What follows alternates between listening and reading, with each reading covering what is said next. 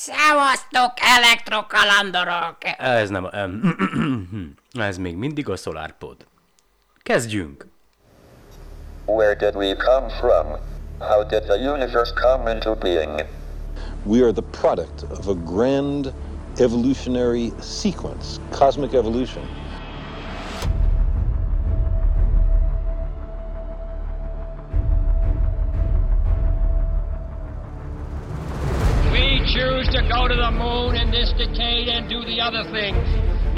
Because they are easy, but because they are hard. Ignition sequence start. Six, five, four, three, two, one, zero. All engine running.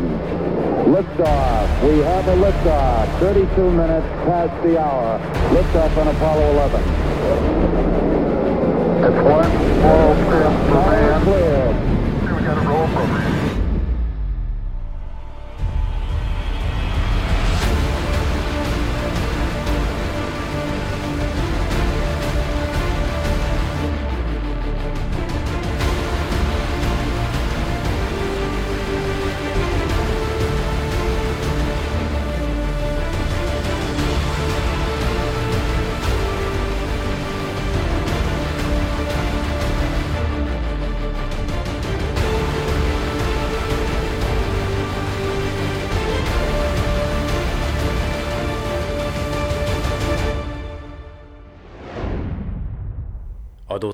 Millió milliárdnyi földszerű bolygó, és ebből kifolyólag az élet valahol máshol a világegyetemben kétség kívül létezik.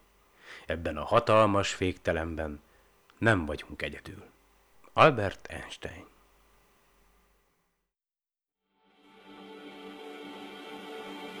All is temporary. Even our greatest ecstasies are tinged by a bit of darkness. This moment will pass, this moment will end. I may have lost her, I may have lost this moment, but now I have this piece of content that I can always go back to to remind me of the intensity of that. I will not just like forget this, I will not forget you. For me, a life well lived is a life that is not about victories or losses, but about a continuous process of growth, a continuous process of adventure, curiosity, and awe. One in which you don't go quietly into that good night at the end of the race, but instead you rage and rage and rage against the dying of the light. As Alan Harrington said, we must never forget we are cosmic revolutionaries, not stooges conscripted to advance a natural order that kills everyone. Having invented the gods, we can turn into them.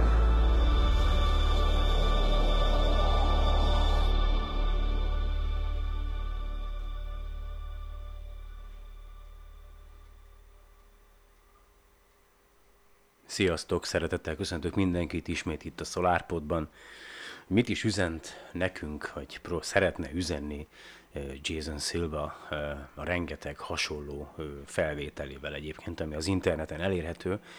Ebben azt, hogy, hogy semmi sem tart örökké, minden múlandó, te is, én is, a világegyetem. Egyedül egyetlen egy dolog ugye állandó, és az a, az örökös, folytonos változás, és, és megpróbálja elmagyarázni, hogy, hogy számára a jó élet nem arról szól, hogy most megnyer egy idézőjeles csatát, vagy elveszít, hanem, hanem a folyamatos fejlődésről, a folyamatos kalandról, a megtapasztalásról, a rácsodálkozásról, Hát ja, lehet, hogy neki egy kicsit könnyebb, mondjuk, mert lehet, hogy jobb herő rajta, de, de én, én, én, én azt tudom nektek mondani, hogy, hogy, hogy próbáljátok meg a saját helyzetetekhez, a saját ö, életkörülményeitekhez képest, a lehetőségeitekhez képest, még ha nehéz is, élni, élvezni az életeteket, mert nem tart örökké. Higgyétek el, hogy nem tart. Mire észbe kaptok már, vége. Megáll a szívetek, és minden, ami ti voltatok, feledésbe merül. De a világegyetem itt lesz, újabb emberek születnek, jó esetben, ha ö, nem történik velünk semmi, és az élet megy tovább nélkülünk. Ö, december 8-án sajnos elhunyt John Glenn, astronauta, az első amerikai, aki űrhajóval megkerülte a Földet, a szakkori Mercury program egyik tagja, és még ugye 77 évesen is fent volt a virágűrbe a Discovery űrsiklóval, tehát ő tartja azt a rekordot, hogy a legidősebb emberként a, a világűrben járt. Aztán ez a december eleje ez nem volt túl jó, legalábbis a, így az űrkutatást illetően, hiszen ö, hat és fél perccel a fellövés után ugye ha minden igaz, december másodikán körülbelül 190 km, kilométeres magasságban meg sem isült a nemzetközi űrállomásra utánpótlás szállító orosz Progress teherűrhajó, és a hiba hát elméletileg, hát gyakorlatilag is magának az űrhajónak a, a harmadik fokozata, fokozatában beállt valamilyen üzemzavar okozta, felrobbant az egész, aztán meg sem isült a, a légkörbe, de viszont a japánoknak az automatikus robot, robotikus teherűrhajója december 9-én sikeresen elstartolt, és ha minden igaz, akkor a holnapi nap folyamán, azaz december 13-án fog csatlakozni a nemzetközi űrállomáshoz, és hogyha ezt a teherűrhajót, amelyen különböző kísérleti eszközök vannak, tartalékalkatrészek, viszonylag sok ivóvíz, illetve új akkumulátorok, amelyeket majd remélhetőleg egy 2017. januári űrséta alkalmával fognak a helyükre illeszteni, és a régieket pedig majd az, a teherűrhajó 5 hetes távoz, tá, tehát ott tartózkodása után valószínűleg belepakolni, és aztán pedig ö, vele irányítani, vagy vele fogják irányítani a légkörbe, és ott elég ez az egész. Ugye azt is tudnotok kell, hogy jelenleg négyféle teherűrhajó szállít elméletileg, ugye gyakorlatilag is remélem, utánpótlást a nemzetközi űrállomásra. Az egyik a HTV, ugye a japánoké, a másik az Orbital ATK, az egy amerikai cég, és akkor ugye van az orosz Progress, ezek, ez a három, ez mind úgynevezett egyszer használatos űrhajó, tehát ezeket fellövik, hozzá kapcsolódnak az űrállomáshoz, a hasznos terhet leszedik belőle, aztán szeméttel megtöltve elégetik a Földnek a légkörében, viszont ugye van a SpaceX-nek az úgynevezett Dragon űrkapszulája, ez kifejezetten arra lett kifejlesztve, hogy sérülések nélkül egyben visszatérhessen a Földre, és általában, hogy mostanában ezzel szokták visszaküldeni a különböző tudományos kísérleteknek az eredményeit, és így tovább, és így tovább. Miről is szeretnék ma nektek beszélni? Ö, hát így a halálon kívül, esetleg másról, hát ugye mondtam, hogy a, van az a robotos újság, amiből majd ö, valószínűleg fel fogok olvasni, aztán egy kicsit azért vidámabb dologról is szeretnék beszélni. Ö, most ugye, hát Szibériában valamiért elég sűrűn jelennek meg ö, meteorok, illetve érik el a földfelszínt, és akkor lesz belőlük meteorit, ugye?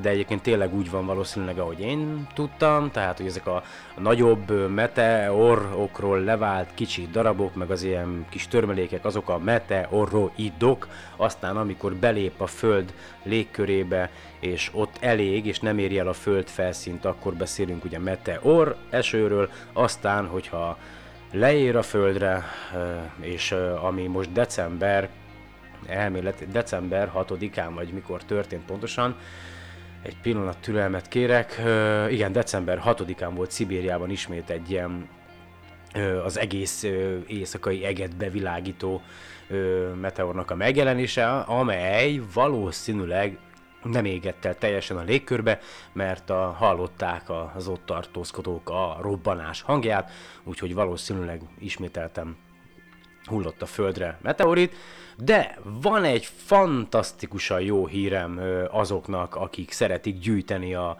a meteoritokat és vadásszák. Kérlek szépen, ha hiszitek, hanem napi szinten, napi szinten 100 tonna, 100 tonnányi anyag érkezik a Földre a világűrből, ennek a nagy része az kozmikus por, tehát leginkább ilyen nagyon-nagyon finom, finom, finom porszemcse, viszont egy 1996-os ö, mérés szerint, vagy egy tanulmány szerint gyakorlatilag, hogy is van, a nagyobb mér, tehát olyan durván 2900 és 7300 kilogramnyi anyag érkezik a föld légkörébe anélkül, hogy elégne, vagy megsemmisülne, és ezek el is érik a földet, egyes darabjai olyan 10 g, vannak kilogramm nagyságúak, csak hát ugye olyan nagy a föld, és relatív a földhöz képest viszonylag ö, szűkösen lakott, tehát azért elég sok olyan rész van a bolygónkon, ö, ahol ugye egyrészt ugye nincsenek emberek, lásd ugye a föld kétharmada, az, a földfelszín kétharmadát ugye vizek borítják, óceánok, tehát gyanítom, hogy a, a nagyobb része ezeknek a dolgoknak ott hullik le, viszont kedves meteorit vadászok, ha van esetleg családi házatok, és vagy esetleg olyan helyen mozogtok, ahol családi ház van ereszt csatornával, akkor vigyetek magatokkal egy jó nagy mágnest, kezdjétek el kitakarítani az ereszt csatornát, és ha hiszitek, ha nem, a mágnessel biztos, hogy fogtok találni apró meteorit szemcséket, és pont egy, az egyik hozzászóló írta a, a universetoday.com oldalon, hogy ezt nem akarta elhinni, fogott egy mágnest, felment a tetőre, és annyi meteorit, egy ilyen 35 mm-es üveget tele tudott vele rakni, annyi gyűjtött össze a, az Ereszt csatorna kipucolása során a mágnesével, és aztán a kedves feleség az be tudta vinni az iskolába, megmutatni a diákoknak, úgyhogy nem is kell nagyon messzire menni, hogyha meteoritokkal szeretnénk találkozni, hát most nem tudom én hova másszak itt a belvárosba, lehet, hogy ki is nyírának, mert így is láttam ma itt a, szembe a, a belső udvaron. Van egy ilyen hat emeletes ház, aminek ilyen régi típusú teteje van, egy panel, és elkezdték december elején, közepén lassan a tetőt javítani, mert ilyen régi palalemezek vannak rajta, tetőlécre ugye rászögelve, de a kedves vállalkozó, vagy a dolgozók, én nem tudom, hogy melyik a ludas, de azt képzeljétek el, hogy mindenféle védőfelszerelés és biztosítás nélkül dolgoztak a tetőn, anélkül, hogy az alattuk lévő terület, ahol dolgoztak, el lett volna kerítve, itt a ház alatt simán ott állnak az autók, erős szél fújt, én, én nem is akartam elhinni. Felvettem videóra, aztán felhívtam a munkavédelmi hatóságot, tehát most komolyan, tehát ki az a a mai világban is, ú, úristen, tudom, én elhiszem, hogy kemény srácok az ácsok, meg a vállalkozó spórolni akar, de ne a másik ember életén spóroljon. Az az ács, vagy akárki, aki a tetőn dolgozik, az meg ne vagánykodjon, ne legyen ennyire felelőtlen, gondolkozzon egy kicsit, mert nem csak a saját életével játszik, hanem mindenki máséval is, aki éppen arra közlekedik. De, ö, hú, gyere, kicsit el vagyok maradva. Ö, szerintem most akkor, hogyha vége lesz ennek a, a zenének, akkor, ö, akkor, akkor, akkor elkezdek felolvasni nektek ebből a robotos újságból. Bocsássatok meg, egy kicsit szétszórt vagyok. Már megszokhattátok tőlem. A lényeg, hogy egy hatalmas világegyetemben élünk. Minden elmúlik, az én életem is, tiétek is, ne örüljetek. E, és ö, van durván két billió galaxis a világegyetemben, a legújabb mérések alapján, ugye angol tudósoknál legutóbb méréseket végeztek, meg fényképeket elemeztek, a Hubble-ről, Hubble, Hubble-lel készült fényképeket elemezték, és, és arra a megállapításra jutottak, hogy, hogy sokkal, de sokkal több galaxis volt, illetve van jelenleg, a, vagy hát inkább volt, mert ugye mindig a múltba látunk vissza a világegyetemben, mint amit eddig gondoltak, tehát akár tízszer annyi galaxis is lehetett, vagy inkább, inkább így mondom, hogy lehetett a világegyetemben, mint amennyit most látunk, csak még nincsenek olyan frankó teleszkópjaink, amelyekkel messzebbre is láthatnánk, viszont elméletileg, ha 2018-ba felőjük majd a James Webb Space Telescope-ot, a James Webb űrteleszkópot, ami gyakorlatilag százszor ö, hatékonyabb, százszor erősebb lesz, mint a, mint a Hubble űrteleszkóp, viszont ö, nem a látható tartományba fog kukkolni, hanem azt hiszem talán a infra, hát nem, nem akarok hülyeséget mondani, majd utána nézek, mert azt is terveztem egyébként, hogy ugye a múltkori adásban beszéltem a Projekt Blue-ról, hogy az a terve néhány kutatócsoportnak, illetve egyesületeknek, akik a az űrkutatással foglalkoznak, hogy összegyűjtik a pénzt egy olyan teleszkópra, amelyet kilőnek a világűrbe, és aztán megpróbáljuk majd megfigyelni vele az Alpha Centauri rendszert, az Alpha Centauri A, illetve B-t, és még sajnos nem sikerült egy komplet leírást lefordítanom erről a rendszerről, de a következő adásra ígérem, hogy majd az egyik téma az ez lesz, hogy részletesen bemutatom nektek az Alpha Centauri rendszert, legalábbis azon információk alapján, amelyeket én találtam, de akkor most térjünk rá a robotokra. Ugye tudjátok, hogy a robotok gyakorlatilag észre se vesszük, vagy én legalábbis észre se vettem, de szinte már a mindennapjaink ugye részeivé váltak, sőt a mesterséges intelligencia is, lásd a Google keresője, és hát azért ugye rengeteg helyen már ö, robotokkal helyettesítik az embereket, ami nem feltétlenül a legjobb, hogyha nem a megfelelően gondolkodunk, viszont ha azt nézzük, hogy hogy a robotok megszabadíthatnak minket a munka nagy részétől, és nekünk embereknek ugye több lehetőségünk lesz arra, hogy tanuljunk, hogy, hogy kalandokat élhessünk át, hogy utazhassunk, stb. stb. Akkor jó. Hát csak hogyha nincs munkád és nem kapsz fizetést, akkor nem igazán tudsz utazgatni. Na mindegy. Szóval, akkor egy kicsit robotozzunk, jó? És engedjétek meg, hogy mm, szokásom a szívem most egy kicsit felolvassak. Jaj, ja igen, még a mai műsorban lesz majd egy kis Nikola Tesla a mozaik kiadó jó voltából, egy kis 5 perces anyag Tesláról, aztán végül is ennyi. Ugyan a robotok már legalább 80 éve mozgatják meg a tudományos, fantasztikus és szerzők és filmesek fantáziáját, Kár lenne vitatni, hogy eddig a mérnökök minden erőfeszítésük ellenére sem jutottak túl közel a kecses, intelligens, öntudatra ébredt gépek megteremtéséhez, amelyek az emberiség elpusztítására törnének, szerelmesek lennének belénk, vagy ember módjára viselkednének. A modern világban egyre inkább térthódító fejlett rendszerek és technológiák hatására újra kell értékelnünk a választ arra a kérdésre, hogy mit is tekintünk robotnak. Ha a szó szláv eredetének jelentését, robota, egyenlő kényszermunka, vesszük alapul, robot lehet bármi, ami tulajdonosa utasítására elvégez valamilyen fizikai jellegű feladatot. Az elérhető technológiák általában visszafogták a robotok fejlesztését az írók és filmesek szárnyaló képzeletéhez képest. A számítógépek adatfeldolgozó képessége mára elérte azt a szintet, hogy nagyon bonyolult szoftvereket képesek futtatni, miközben fejlett szenzorok tucatjai szolgáltatnak feldolgozandó adatokat. Vegyük például a Samsung Navibotot, amely egy rakás érzékelőt és egy okos programot használ arra, hogy letér feltérképezzen egy helyiséget, majd az elkészült térképet eltárolja a memóriájában, és ennek segítségével határozza meg helyzetét, porszívózza fel a padlót, majd térjen vissza a konnektorhoz újra tölteni magát. A kulcsfontosságú területeken évtizedek óta zajló kutatási fejlesztési munka végre elkezdett kézzelfogható eredményeket hozni. Például a szénszálas és kompozit anyagok növekvő strukturális szilárdság mellett tettek lehetővé jelentős súlycsökkentést. A mechanikai és ergonómiai fejlesztések elengedhetetlenek voltak az otthoni és gondozási területen megjelenő robotok megépítéséhez. Vegyük például a japán Ri-ment, amely könnyedén emeli fel az idős otthonok és kórházak pacienseit, csökkentve a sérülés veszélyét és a szükséges emberi munkaerőt. Jaj, tényleg, ha már Japánnál tartunk, képzeljétek el, Japánban megnyitottak egy, egy olyan szállodát, azt, hogy mikor pontosan nem tudom, valószínű, hogy ne azért régebben, mert de az újságban benne van, ahol robotok a recepciósok, ö, robotokon, és a, az egyik robot az egy izé, dinoszaurusz. Tehát, hogy a dinoszaurusz külsőt kapott, és akkor a, bemennek a vendégek, akkor dinoszaurusz adja ki nekik a, a szállodai szobát, legalábbis egy dinoszaurusz robot.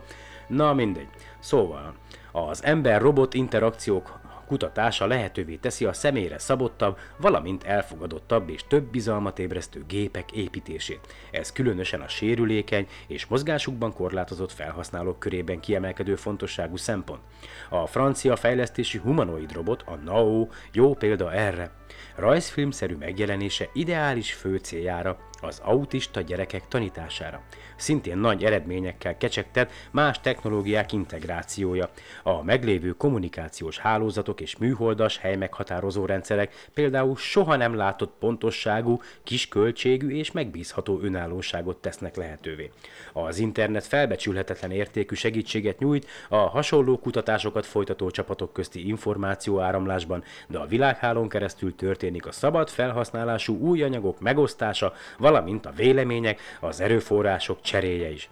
Ugye azt is tudjátok, hogy a robotika, illetve a különböző mesterséges intelligenciával kapcsolatos kutatások ugye mindig előbb a, a hadiiparba jelentkeznek, hát jó szokásunkhoz híven, ugye ott hadipar az már tíz lépéssel előrébb jár, mint a civil társadalom, tehát mi mindig az ilyen lehurcolt, lehasznált dolgokat kapjuk meg az esetek nagyobb többségébe, persze természetesen vannak kivételek, és akkor itt ír egy kicsit arról még az újság, hogy hogy a robotokának a fejlődése ugye a naprendszernek a kutatását is elősegíti majd, hiszen ezek a robotok olyan helyekre is eljuthatnak, ahová az emberek nem.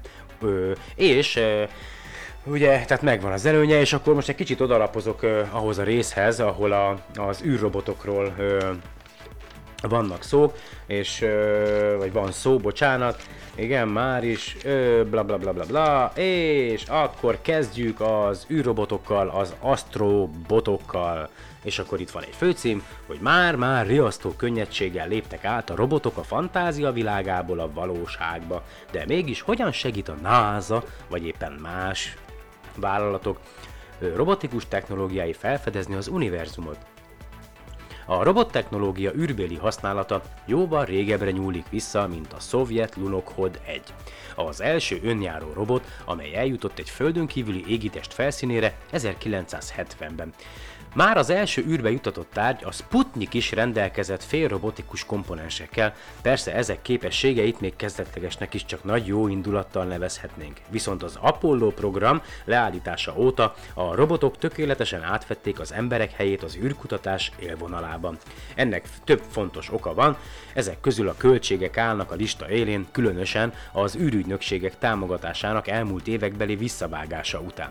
A robotokkal végrehajtott küldetések a töredékébe kerülnek az emberes misszióknak, kevesebb kockázattal járnak és használhatóbb, közvetlen információkat szolgáltatnak.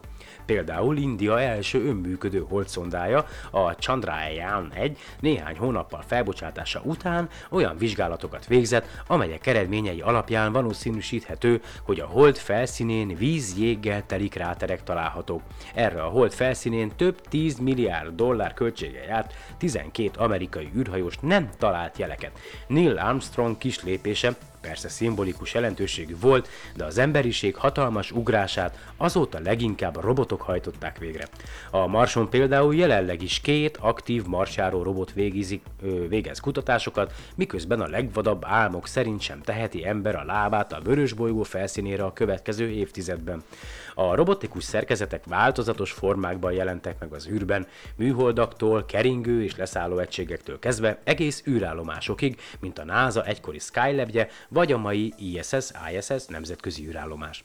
Talán közülük is az 1971-es Apollo 15 küldetés során először bevetett idegen égi testek felszínén járó roverek, zárójelben kóborlók a leglenyűgözőbbek. Az ilyen szerkezetek irányítását ma is távirányítás és a programozás valamilyen kombinációja végzi, de ahogy egyre messzebb jutnak a Földtől, egyre nehezebben fogadhatnak majd utasításokat az irányítóközpontokból, így önállóságuk minden bizonyal csak nőni fog. És igen, és akkor itt bemutatja ugye, hogy a, legalábbis így a, hát leginkább a, valamiért ez az újság is a NASA-nak a, a dolgaival foglalkozik, hogy ők miket bocsátottak fel. Ugye, mint tudjátok, hogy a, a NASA első, hát a hát NASA, hát mégis az első ö, űrhajó vagy rover, ami, ami sikeresen leszállt a, a Marsra, az a Pathfinder ö, program keretében a Sojourner volt, és a Sojourner volt az első valóban önfenntartó rover, ami visszaállította a NASA megtépázott tekintélyét 1997-es marsilandolás után. Ugyan 84 napos működése során csupán 100 méter tett meg, még ez is 12-szerese volt a tervezett távolságnak, rengeteg adatot küldött vissza, például 8,5 millió légköri mérés eredményét és 550 fényképet. Na most, a, aki látta a Marsi című filmet, vagy olvasta a Marsi című filmet, akkor azt tudhatja, hogy a a főhősünk ezt a, ezt a ö, rovert, vagy robotot, vagy akármit találta meg, és ha minden igaz, akkor ugye a Pathfinder egység, vagy ennek a egységén keresztül sikerült neki kommunikál, kommunikálni a Földdel, viszont ugye hát azért nem működött túl sokáig az az űreszköz, mert ugyan voltak rajta napelemek, de az akkumulátorok, amelyek benne voltak, azokat nem lehetett újra tölteni. És ugye tudjátok, hogy 2004-ben ö, lőtte fel aztán a Mars, a, a Mars Exploration rovereket, ugye ez a két rover volt, a Spirit és az Opportunity.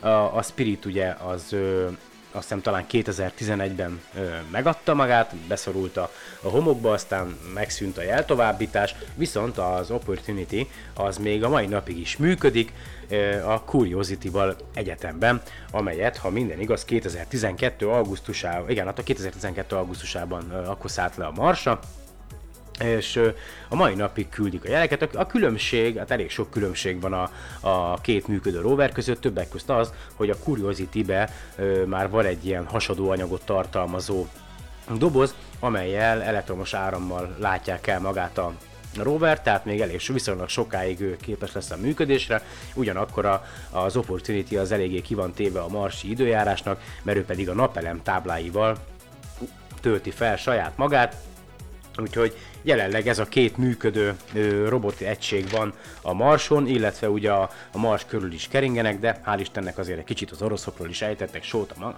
szót a magazinban, itt a holdjárókkal kapcsolatban. Ugye a marsjárók előtt egy ideig a holdjárók voltak az űrkutatás legismertebb eszközei, ugyan a mai marsjárókhoz képest az Apollo küldetések alatt használt járművek leginkább egy bonyolultabb golfautóra emlékeztetnek, jelentőségük óriási volt, mivel lehetővé tették az űrhajósoknak, hogy egyrészt jóval messzebb eljussanak a hold felszínén, mint gyalog tehették volna, másrészt, hogy a kőzetmintákat is gyűjtsenek, amelyek aztán visszahoztak a Földre.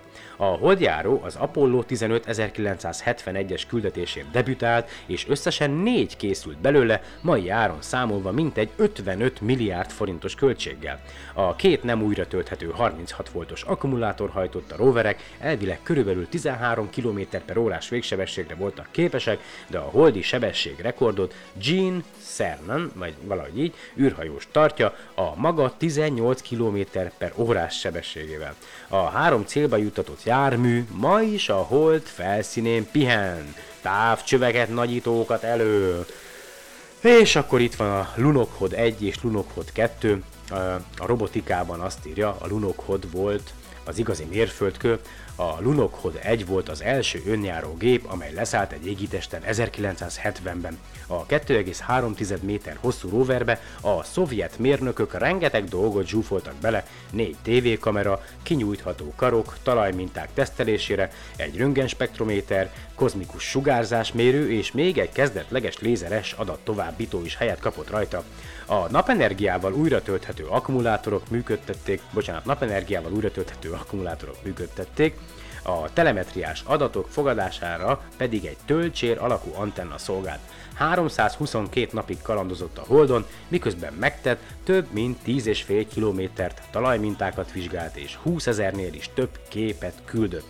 A Lunokhod 2 1973-ban lépett nyomdokaiba, ez a rover három kamerával, talajösszetétel vizsgálóval, napsugár, napsugárgás, na, napsugárgás, na, na, na, napsugárzás mérővel, a látható és ultraibolya fény mérésére képes asztrofotométerrel, magnetométerrel, radiométerrel és egy lézeres fotodetektorral is fel volt szerelve. Alig négy hónappal a landolás után túlmelegedett, de ennyi idő alatt is megtett 37 kilométert a Holdon, és hazaküldött több mint 80 ezer felvételt. Ja, és ha már kicsit visszarepülünk megint a Marshoz, Ugye ott vannak ezek az űreszközök, na most ahhoz, hogy ők onnan direkt a Marsról tudjanak kommunikálni a Földdel, ahhoz viszonylag azért nagy antennákra lenne szükségük, meg elég nagy energiafelhasználást is generálna a kommunikáció, ezért, ugye, mint tudjátok, a Mars körül azért ö, keringenek űrszondák, és az űrszondákat ezek a, a marsi robotok, mint egy átjátszó állomást használva kommunikálnak a Földdel, úgyhogy továbbítják az adatokat a műholdra, vagy a, ami kerülünk a Mars körül, az pedig továbbítja a, a Föld felé. És akkor még közelebb repülünk vissza magunkhoz, a nemzetközi űrállomáson, hiszen ott több robot is szolgálatot teljesít. Az első a NASA-nak az úgynevezett humanoid robotja. Nem tudom, hogy mennyire vagytok képben, de ha minden igaz, most is fent van a, a, a, a nemzetközi űrállomáson ez a humanoid robot. És a, akkor elmondanám, hogy miről van szó. Tehát amikor a Johnson űrközpontban bemutatták az eredeti Robonautot, igen, Robonauta, tehát ő a Robonauta, már első pillantásra nyilvánvaló volt egy nagy gyengesége. Vajon hogyan tudna egy kerekeken közlekedő valami segítséget nyújtani az űrhajósoknak egy űrséta alkalmával? A válasz pedig a 2010-ben bemutatott Robonaut 2 volt. A fejlettebb szenzorokkal és vizuális érzékeléssel felszerelt Robonaut 2 jóval többre képes, mint a csak emelési és rakodási feladatokkal megbízható Csanadarm ügyes kezeivel ugyanis az emberek által használt szerszámokkal is tud dolgozni, ugyan eredetileg földi tesztelésre tervezték, annyira meggyőzően működött, hogy 2011-ben fel is küldték az ISS-re, 2014-ben egy pár lábat is kapott, a következő lépés pedig az első űrséta lehet majd, ha nem is olyan távoli jövőben, és ha már említésre került a Csanadarm, vagy Kanadarm, ez a kanadaiaknak a, a fejlesztése, amely az űrállomáson teljesít szolgálatot, korábban pedig a, az a NASA űrsikló programjában is ö, ezeket a robotkarokat használták az űrsiklókban, ezzel emelték ki, illetve helyezték be a rakományokat a világűrben, és ö, a lényeg az, hogy jelenleg is ott működik a, a Csanadarm a, a nemzetközi űrállomáson, és erre a, a Csanadarmra, vagy Kanadarmra, nem tudom már hogy ejtsem, rászereltek egy, ö, egy másik robotot is egyébként, tehát van rajta ö, még egy robot, ö, aminek vannak karjai, már valahol itt van leírva, hogy hol van, csak hát már látjátok, már annyi, minden van, tényleg, tényleg elég, elég sok minden le van írva az újságban, itt van, tehát a Csanadarmra rá van szerelve Dextre, bocsánat, Dextre, az űrrobot, Eh, és a nemzetközi űrállomás egyes elemei néha meghibásodnak, ezt mindenki tudja, de előfordul az is, hogy tesztelés miatt kell mozgatni őket. 2010 végén, két év tesztelés után helyezték üzembe az ilyen célokra létrehozott ügyes robotot, a Dextre névren emlegetett teljes elnevezése különleges célú ügyes manipulátor szerkezetet. A karbantartó robot felküldése, felküldése időt spórol az űrhajósoknak, akik így a kísérletekre koncentrálhatnak, ráadásul a robotra nem jelent veszélyt sem a sugárzás, sem az űr egyéb körülményei. A Dextre csökkenti az olyan balesetek esélyét, amiket a mikrometeoritok vagy az űrruha hibái okozhatnak, és amelyek kockázatot jelentenek az űrhajósok számára az űrséták során, mondja Daniel Ray, a kanadai űrügynökség rendszer tervező mérnöke. A Dextre egy elektronikus robot. Van két elektronikusan, hét irányban mozgatható karja. Minden izületet egy külön processzor, illetve az azon futó, előre megírt programok vezérelnek. A processzorok irányítják a koordinált mozgást, magyarázza Ray, és hozzáteszi, hogy noha a robotot főleg a földről irányítják, azért képes némi önállóságra is. Minden izület forgó izület, emiatt összehangolt módon kell mozogniuk. A 3,67 méter magas és 1560 kg-os robotnál fontos kitétel, hogy a föld körüli pályán is összeszerelhető legyen. A hatalmas robotnak a javításokhoz négy fő eszköze van. Ray két olyan fontos jellemzőt határoz meg, amit, amik a Destrait a legjobb űrkarbantartóvá teszik. Az első, hogy a Dexter fordított kinematikus motort használ ahhoz, hogy összehangoltan mozgassa az izületeit. A fordítottságot úgy kell érteni, hogy az izületek a szerszám végső pozíciójára kapnak utasítást, majd ebből visszafele számolva kell úgy mozogniuk, hogy elérjék a megfelelő helyet. Ray ezt ahhoz hasonlítja, mint mikor egy embert utasítanak arra, hogy fogja meg a kilincset, és majd csak a mozdulat végrehajtása közben szembesül azzal, hogy ehhez milyen pozícióba kell mozgatni a könyökét, vállát és alkarját. A másik fontos tulajdonság az úgynevezett erőnyomaték érzékelő, ami azt méri, milyen erők hatnak az izületekre, és szükség esetén ennek megfelelően korrigálja az űrhajós által kiadott utasításokat, hogy ezáltal elkerüljék a hibákat és az izületek összeakadását. És most iszok szerintem egy korty kávét, aztán annyit beszéltem, hogy szerintem most akkor be fogom játszani a, a Mozaweb kiadónak a Tesláról szóló kis, kis anyagát, és aztán szerintem még egy kis történet lesz, a, ha már szóba kerültek a teherszállító űrhajók, arról is van itt egy cikk, a, az Európai űrügynökségnek a, az automatikus űrszállító egységéről, ami már elméletileg, ha jól tudom, már nincs szolgálatban, de tök teljes nagyon jól leírja egyébként, hogy hogyan működik, milyen elven ö, találta meg magát az űrállomást, hogyan csatlakozott hozzá, illetve milyen feladatokat látott el, úgyhogy szerintem erről még majd be fogok tudni nektek számolni. Ö, nem tudom, amúgy hogy vagytok, mindjárt itt a karácsony.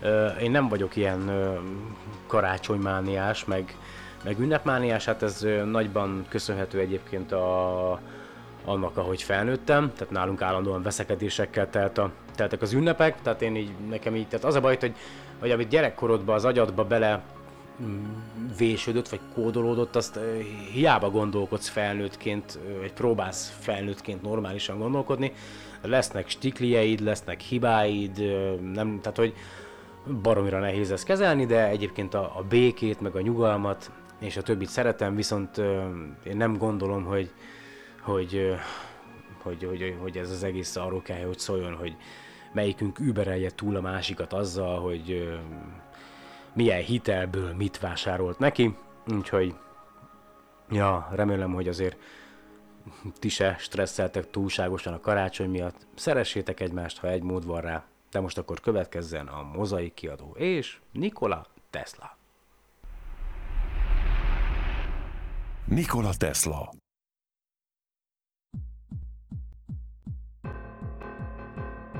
A konnektor.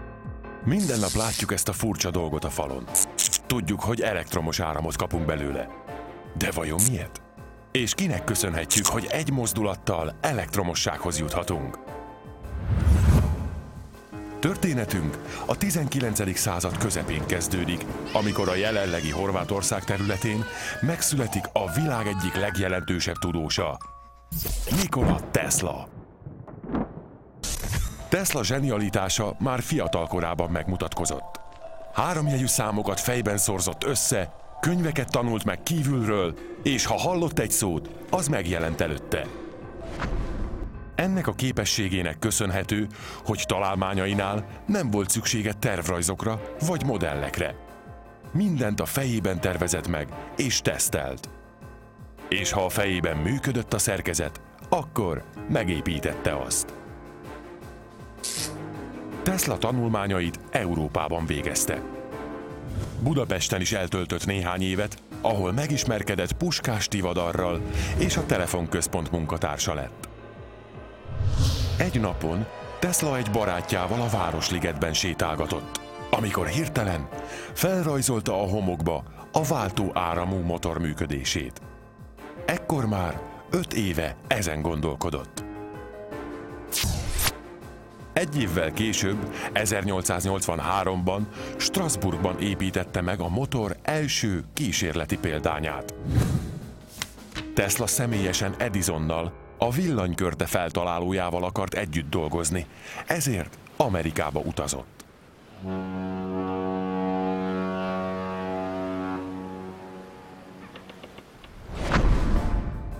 Kapcsolatuk nagyon gyorsan ellenségessé vált. Edison nem akarta Teslának kifizetni az egyenáramú gépek fejlesztése után járó 50 ezer dolláros munkadíjat. Ekkor Nikola úgy döntött, hogy eladja váltóáramú dinamóinak, trafóinak és motorjainak szabadalmi jogait a Westinghouse Electric Company-nak. Ekkor kezdődött az áramok háborúja. Az egyenáram és a váltóáram harca eldurvult. Edison minden eszközt bevetett, hogy a köznéppel elhitesse a váltóáram veszélyességét. Állatokat kínzott és ölt meg váltóárammal. Tesla úgy reagált ezekre a rágalmakra, hogy showmenné vált, és a nagy közönség előtt mutatott be látványos és hajmeresztő kísérleteket nagy feszültségű váltóárammal, anélkül, hogy bárkinek baja esett volna. A tudományos csatából a váltóáram került ki. Ma már az egy, illetve több fázisú váltakozó áramú elektromos rendszert és az indukciós motort az ipari és háztartási eszközökben világszerte alkalmazzák. Tesla tovább dolgozott. Karrierje csúcspontja egy gyermekkori álom megvalósítása volt.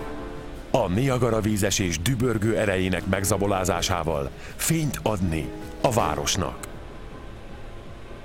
Sikerei után egyre vadabb ötletekkel állt elő, mint például a vezeték nélküli kommunikációs hálózat kiépítése a világ körül. De ezeket a köznép és a befektetők már nem tudták befogadni. Karrierje derékba tört, és később sem állt helyre. Élete hátralévő részét remeteként élte. 1943. január 7-én halt meg. Róla nevezték el a mágneses indukció SI mértékegységét. Az ő zsenialitásának köszönhette a világ a távirányítást, a robbanó motorok gyújtási rendszerét, a repülőgépek helyből indulásának módszerét, és még sorolhatnánk. Sajnos azonban a találmányainak nagyobb része elveszett, vagy hét lakat alatt őrzik. Nikola Tesláról és találmányairól szóló anekdóták és legendák a mai napig terjednek. Egyszer talán kiderül, hogy ezekből a történetekből mi valós. Egy azonban biztos, ő az, aki megküzdött azért, hogy a biztonságosabb váltóáramot használjuk otthonainkban. Ó, és majd elfelejtettem, srácok, akartam vagy szerettem volna nektek egy alkalmazást ajánlani, amelyet már Szabolcsnak megtettem korábban, de ha érdekel titeket az, hogy mikor, honnan, milyen ö, rakományjal, milyen célból milyen űreszközt lőnek ki a világűr felé, és mondjuk androidosok vagytok, mert én androidra találtam, akkor látogassatok el a Play áruházba, és keressetek rá a Space Launch Now, betűzöm, S-P-A-C-E, szóköz L-A-U-N-C-H, szóköz N-O-W nevű alkalmazásra, amely ugyan angol nyelvű, viszont fantasztikusan, tök jól érthetően kilistázza a, az épp nyomon követhető, vagy a épp következő ö, ö, rakéta kilövést, akkor van egy részletes leírás a küldetésről, feltéve ha elérhető, mert általában a kínai Eddig, ahogy néztem, a kínai űrhajók kilövésénél gyakorlatilag szinte semmilyen információt nem lehet elolvasni, sőt, plusz még van link is arra, hogyha szeretnétek élőben megtekinteni az űrhajónak a fellövését. Az alkalmazásból kétfajta verzió van, egyrészt van egy ingyenes, illetve van egy minimális díjat kér érte fizetni, de egyébként az ingyenes alkalmazás is szinte minden tartalmaz, hogyha fizettek az alkalmazásért, azt hiszem akkor annyival fog kiegészülni maga a program, hogy a, a, a kilövés helyszínének az időjárását, meg talán még némi extra adatot is megtudhattok, viszont az ingyenes alkalmazással is minden szükséges információhoz is hozzájutok. Egyetlen gond van ugye ezekkel az ingyenes alkalmazásokkal, hogy mindenhol megjelenik valami hülye reklám, Úgyhogy, de tényleg egyébként nem drága maga az alkalmazás, próbáljátok ki, és akkor beszélgessünk egy kicsit az automatizált szállító egységekről, melyek a nemzetközi űrállomásra szállítanak éppen rakományt, vagy onnan hoznak valamit. Na és akkor ugye volt az Európai űrügynökségnek az ATV-je, Beszéljünk egy kicsit róla, legalábbis engedjétek meg, hogy felolvassam, ami az újságban van. Az Európai űrügynökség ISA, ESA automatizált szállító egységei ATV Automated Transfer Vehicle, mindegy, utánpótlást és rakományt szállítottak a nemzetközi űrállomásra, hogy aztán az űrállomásról leválva elégjenek a Föld légkörébe. Éveken keresztül voltak kulcsfontosságú elemei az emberiség űrbéli jelenlétének. A létfenntartáshoz alapvetően szükséges vizet, oxigént és élelmet szállítottak, azért itt megjegyzem, hogy az űrállomáson a víznek a nagy részét azért ö, újra hasznosítják, de azért mindig kell egy kis frissítés. Azért nem, nem, tudod, nem mindig jó ám a, a, a, a, pisidet újra és újra meginni, még ha meg is van tisztítva, ugye, ahogy mondtam egy korábbi podcastban, hogy hallottam, hogy today cafés, tomorrow's cafés, na mindegy. Szóval, A, a lényeg az, hogy az első 2008-ban útnak indított ATV stílszerűen a többek közt az Utazás a Holdra című regényéről is híres Jules Verne nevét viselte. Ezt követte a Johannes Kepler csillagászról elnevezett ATV 2 2011. februárjában, majd újabb három kilövés következett, az utolsót a több mint 20 tonnás George Lamaitre, mindegy, 2014. júliusában indították útra, hogy augusztus 12-én kapcsolódjon a nemzetközi űrállomáshoz.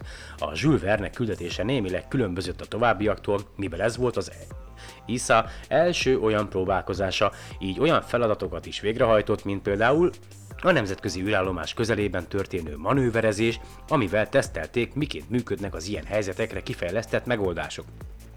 Ezt leszámítva az ATV küldetések nagyjából megegyező forgatókönyve, forgatókönyvek szerint zajlottak, a szállító járműveket az ISA Ariane 5 nehéz rakományokra kifejlesztett hordozó rakétájával lőtték fel.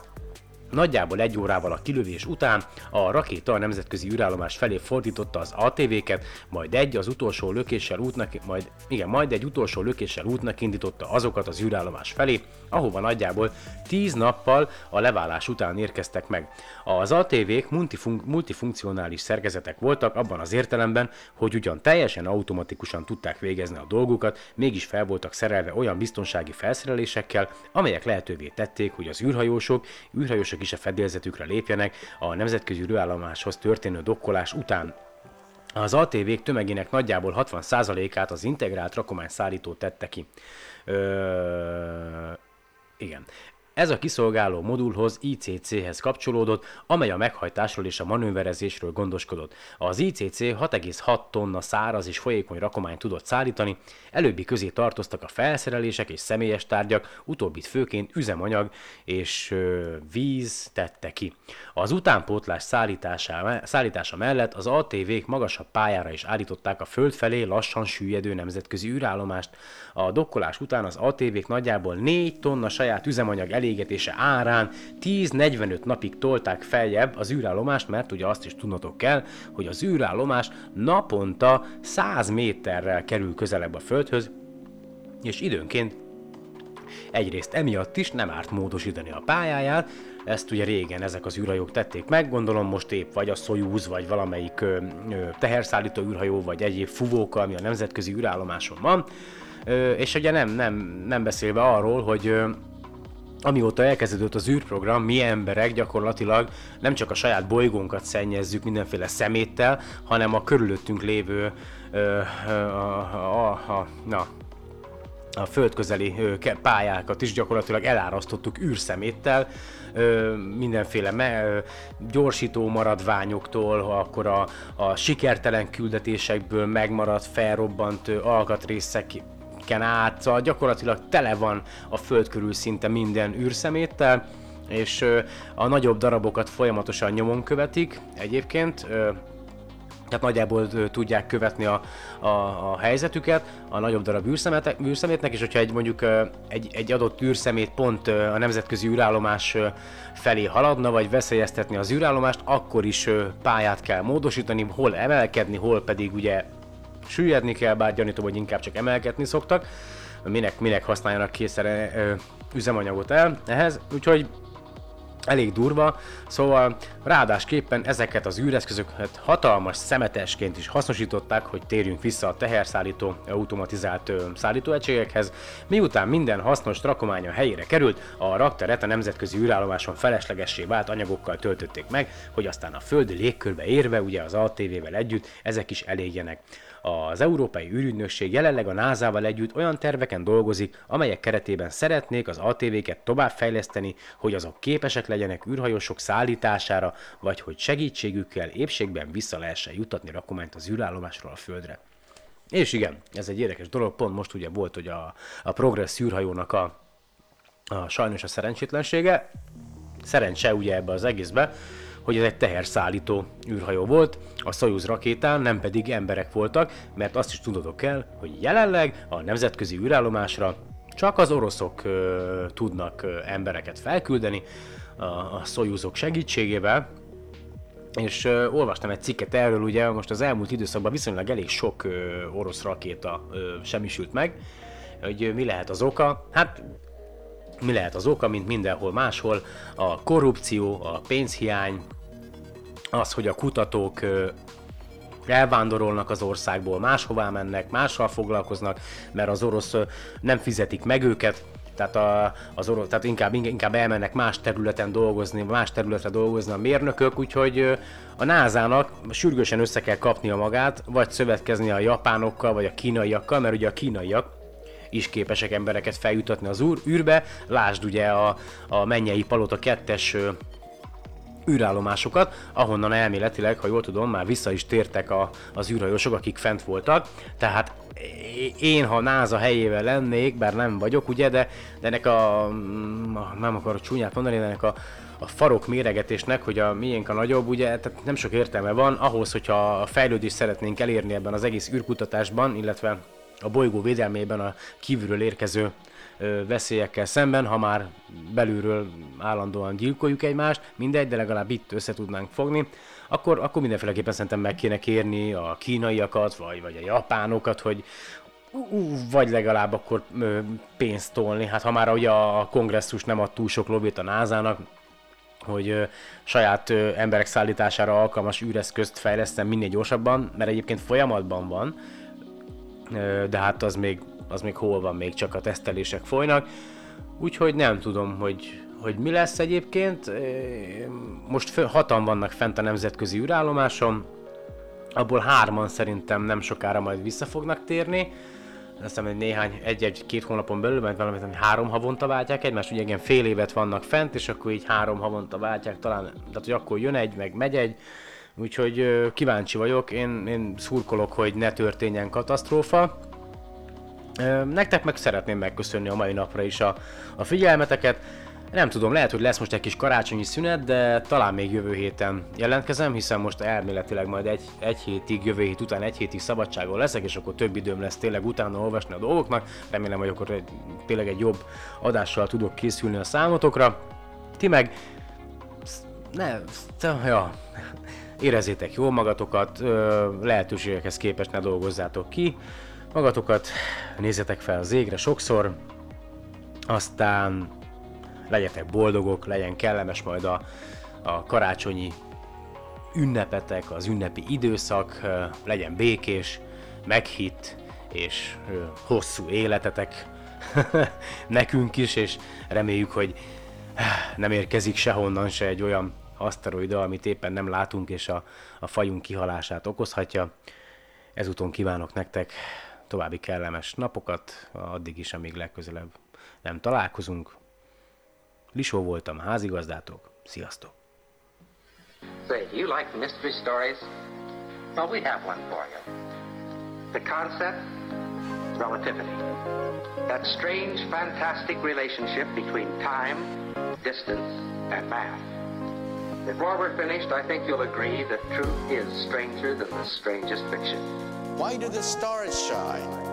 Why does the galaxy light up? E equals mc squared. That is the engine that lights up the stars. Energy turns into mass. E equals mc squared. That is the secret of the stars.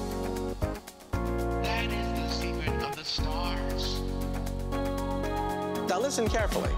The faster you move, the heavier you get. The energy of motion turns into m, your mass. Energy of motion. Energy equals mass times the speed of light squared. Speed of light squared. An awful lot of energy for a tiny amount of mass. Light travels at the same speed, no matter how you look at it. No matter how, you, no matter how I move relative to you, light travels at the same speed. No matter who is doing the measurement, and no matter what direction you are moving, the speed of light is the same. The speed of light is the same, no matter what direction or, or how fast. As you travel faster, time slows down. Everything slows down. Everything slows down. Time slows down when your time passes at a different rate. Clocks run slow. It's a monumental shift in how we see the world. The beauty, the majesty, the power of the universe into a single equation. E equals mc squared. That is is the engine that lights up the stars. Energy turns into mass. E equals mc squared. That is the secret of the stars. It's a beautiful piece of science. It's a beautifully elegant theory. It's a beautiful piece of science. It's a beautiful, beautiful. A planet like the Earth is kept in orbit because it follows curves in spatial fabric caused by the sun's presence. Space and time are bent by stars and planets. As things move through this curved space, they bend. Now, all of this is illustration of the fact that time and space are linked together. together, together. As you're moving through bent and curved space and time, you feel like you feel a force. You feel like you feel a force. As you're moving through bent and curved space and time, you feel like you feel a force. That force is gravity. The beauty, the majesty, the power of the universe into a single equation. E equals mc squared. That is the engine that lights up the stars. Energy turns into mass. E equals mc squared. That is the secret of the stars. That is the secret of the stars. That is the secret of the stars. That is the secret of the stars.